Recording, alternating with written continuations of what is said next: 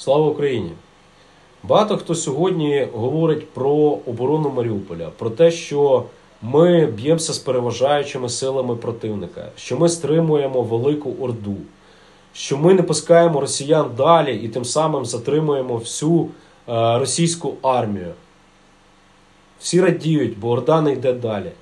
Але ви задумувалися про те, як тут перебувати, як битися в таких умовах, що відчувають захисники Маріуполя. Це знаєте, це коли тобі пишуть смс-ку, як в тебе справи, друже. А ти 5 хвилин тому поклав чорний мішок побратима, з якого знав 7 років. Це коли вчорашній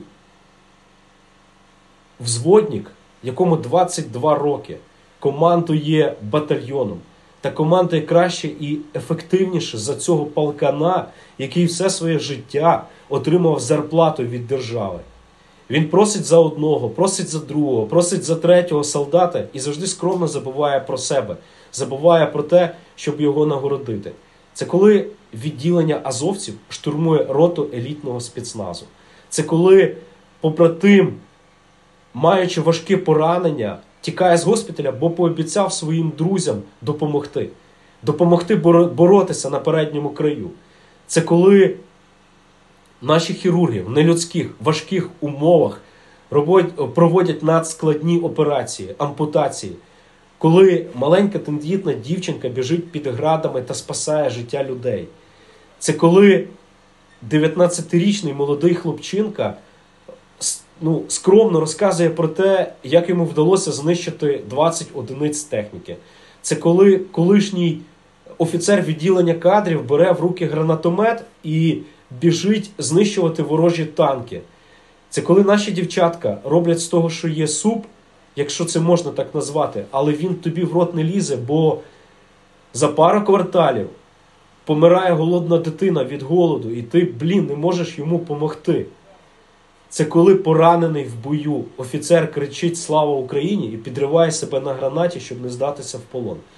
Це коли водій з двома каністрами бензину біжить під артилерійським вогнем, тому що йому треба, треба заправити евакуаційний автомобіль. Це коли наш військовий бере воду, ризикує своїм життям, щоб дати полоненому російському військовому. Він ще не знає, що плита його прибила. Прибила того полоненого від артилерійського снаряду, який скинула російська мразь. Це коли хлопцям сняться крики тих дітей, тих людей, які згоріли живцем, живцем від санцепьоків. Це коли друзі.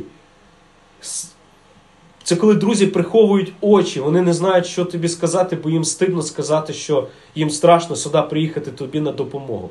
Це політики, які постійно е, які розказують про те, що там ми їх підтримуємо, ми постійно з ними на зв'язку, але вже більше двох тижнів ніхто не піднімає слухавку та ніхто ні з ким не спілкується. Це пам'ятати, пам'ятати про нас, пам'ятати вічно про Маріуполь, розказувати про це, але це місто мученик. Це, це місто борець. І ми не в минулому, ми в теперішньому, розумієте? Це коли ти читаєш про себе з її скорботою, а ти ще є. Ти ще живеш надією, ти розумієш, що до тебе повинні прийти. І особливо ті, особливо ті люди, які вірні присязі, які знають, що Росію можна перемогти.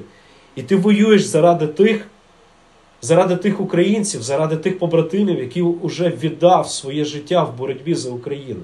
І ми, захисники Маріуполя, хочемо побажати народу України триматися, триматися в біді, не забувати про боротьбу, боротися і перемагати. І ще раз нагадуємо, що Маріуполь це Україна. Поки ми тут є, Маріуполь продовжує бути українським.